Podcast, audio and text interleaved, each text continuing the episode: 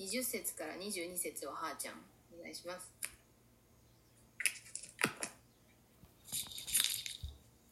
48章17節からですね。イスラエルの聖なる方、あなたをあがなう方はこう言われる。私はあなたの神、主である。私はあなたに益になることを教え、あなたの歩むべき道にあなたを導く。あなたが私の命令に耳を傾けてさえいれば、あなたの平安は川のように、正義は海の波のようになったであろうに。あなたの子孫は砂のように、あなたの身から出るものは朝子のようになったであろうに。その名は私の前から立たれることも、滅ぼされることもなかったであろうに。続きます。バビロンから出よう。カルカルデアから逃れよう。喜び、喜びの声を上げて、これを告げ、聞かせよう。地の果てにまで響き、響き、渡す渡らせよう。主がそのさしもべヤコブをあがなお、あがわれたと言え、主が荒れ果てた地を通らさ通らされた時も彼らは若くことがなかった。主は彼らのために岩から水を流れ出させ岩を咲いて水をほとばほとばしり出させられた。悪しき者には平安がない。主はそう言われた。そう言われる。はいありがとうございますじゃあ斉藤先生お願いしますはい。えっ、と平安について今日もお聖書の箇所を、えー開きました。え今日の平安は18節に出てきますね。あなたの平安は川のように独特の表現がなされています。であの17節の方からもう一度見てみますと神様がイスラエルに対して語りかけていらっしゃるわけですけれども、えー当時のこのイスラエルっていうのはもう偶像礼拝の限りを尽くしていた神様に背き神様を拒み神様を悲しませることばっかりやってきたっていうそういう歴史の中で、まあ、国が滅びようとしてるわけですね。ところがそのイスラエルに対して、えー17節でね「あなたをあがなう主」っていうふうに書いてあるでしょ。神様はあそのあなたの罪を取り去るよと許したいんだよっていうそういうことごご自分をですねあなたをあがなう主っていうふうに自称呼んでくださってるわけですね。さらに、えー語りかけの中で「私はあなたの神主である」と「私はあなたの神である」っていうふうに言ってくださる。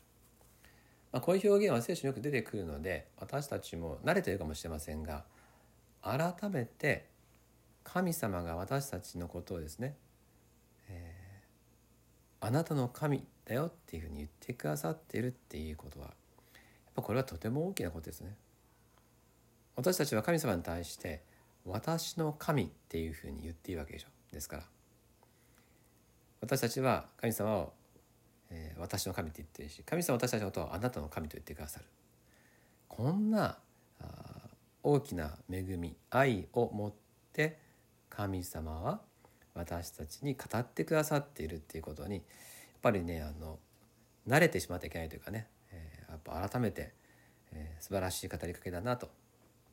裏切りの民イスラエルのへの言葉であるということを思うとですねやっぱり驚くべき愛がこういうふうなところによく表れてるわけですよね。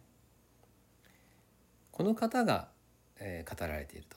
その中で18節で「あなたが私の命令に耳を傾けてさえいれば」っていうね「さえいれば」えー私の命令に耳を傾けていてさえくれたらなっていうこの表現。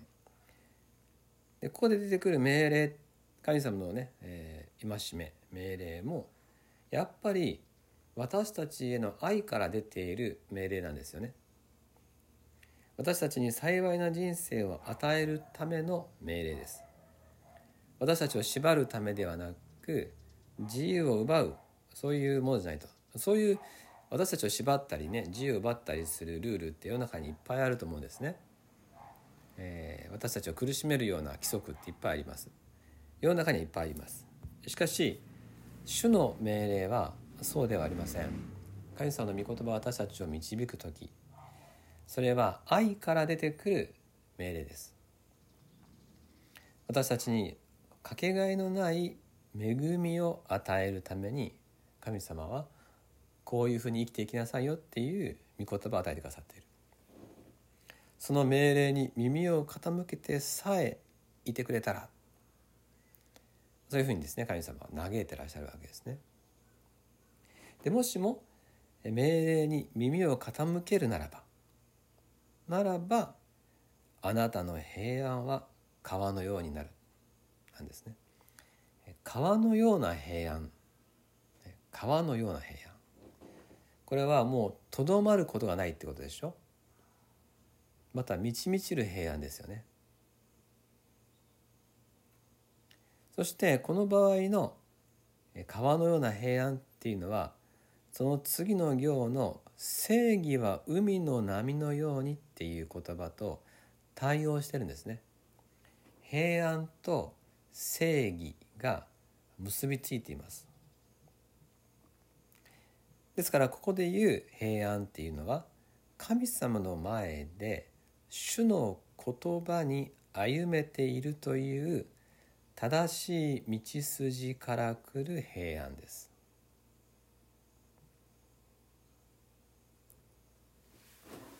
神様はイスラエルが罪人と、ね、あると知ってます罪人と知ってますし20節を見るとねバビロンから出よカルデアから逃れよという言葉。この言葉は今日は詳しくは見ませんけどバビロンっていうのはもう罪の町の象徴ですね。そこから出なさい、えー、出てきなさいと。そこからねあの解放されなさいと。もう解放されてるよと。自由になっていいんだよって。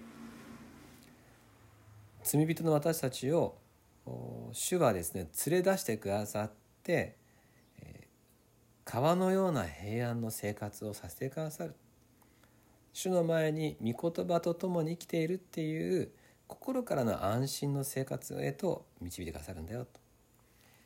ということを今日ねご一緒にま確認できると思うんですね。で、まあ、神様の御言葉じゃあ何なのかっていうことですけれども,、まあ、もうたった一言でですねあのまとまられている御言葉があるので、えー、これはですね第一ヨハネのね、えー、3章23節にあるんですけれども、まあ、じゃあせっかく開いてみましょうか第一ヨハネの3章23節神の命令とはっていうのがあるんですね。ヨハネの手紙の方ですよ。第一3章の23節じゃあ一緒に読んでみましょうか。神の命令とはってことですね。3はい。神の命令とは私たちが御子イエス・キリストの皆を信じキリストが命じられた通りに私たちが互いに愛し合うことです。これが神様の命令であると。一つは十字架の救いを信じるということですよ。イエス様を信じる。そしてもう一つは、えー、私たちが互いに愛し合うことです。これは2つの命令でもあるように見えるかもしれませんが1番目がなかったら2番目はありません。イエス・キリストの十字架で許された愛されたっていうことがなければ絶対に私たちは誰かを愛するとか許すことができません。ですから順番はまず第一にイエス様の十字架の愛を受け取ること私は許されている、えー、こんなに、えー、罪を犯してきたのにこんなに自分勝手なのにこんなに愛がないのにイエス様は私はあなたをあがなう主である。私はあなたの神だよっていうふうに言ってくださる。その方に愛されて許されるっていうことを信じろね。ありがとうございますそして愛されているものとして許されているものとして互いに愛し合うものへと変えられていくこと。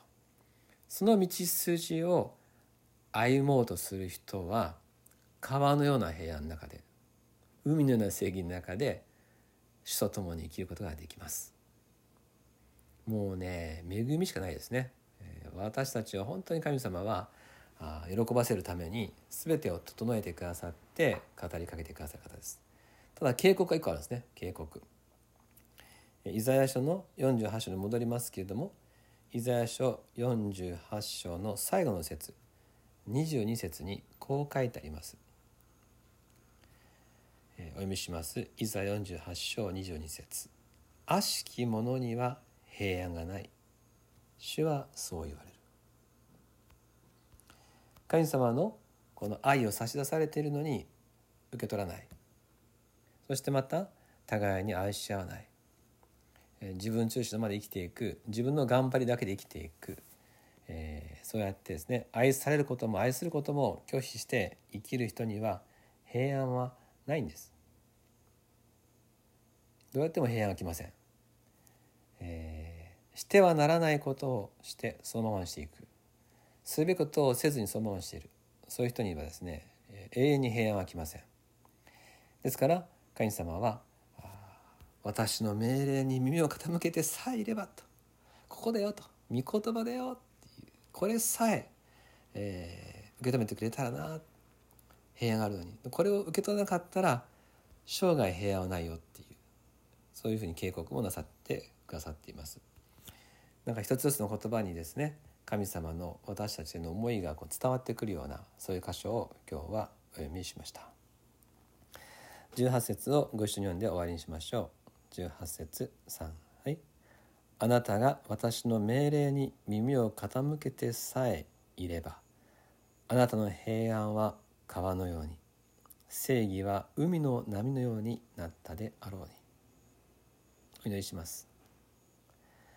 天のお父様私たちを川のような平安の中を生かすことをあなたは願ってくださり私があなたの神であると近づいてくださって私の多くの裏切り多くの罪を全てあがなってくださいました。その愛を受け取りイエス・キリストを信じることそしてイエス様と共に互いに愛し合っていくことそこにある大きな平安へと私たちを導いてくださることを覚えて感謝します。命令に従わずに平安のない生涯のために人生を使いたくありません。あなたと共に歩ませてください。受け止めてくださることを感謝します。好きに主イエスキリストの名によってお祈りします。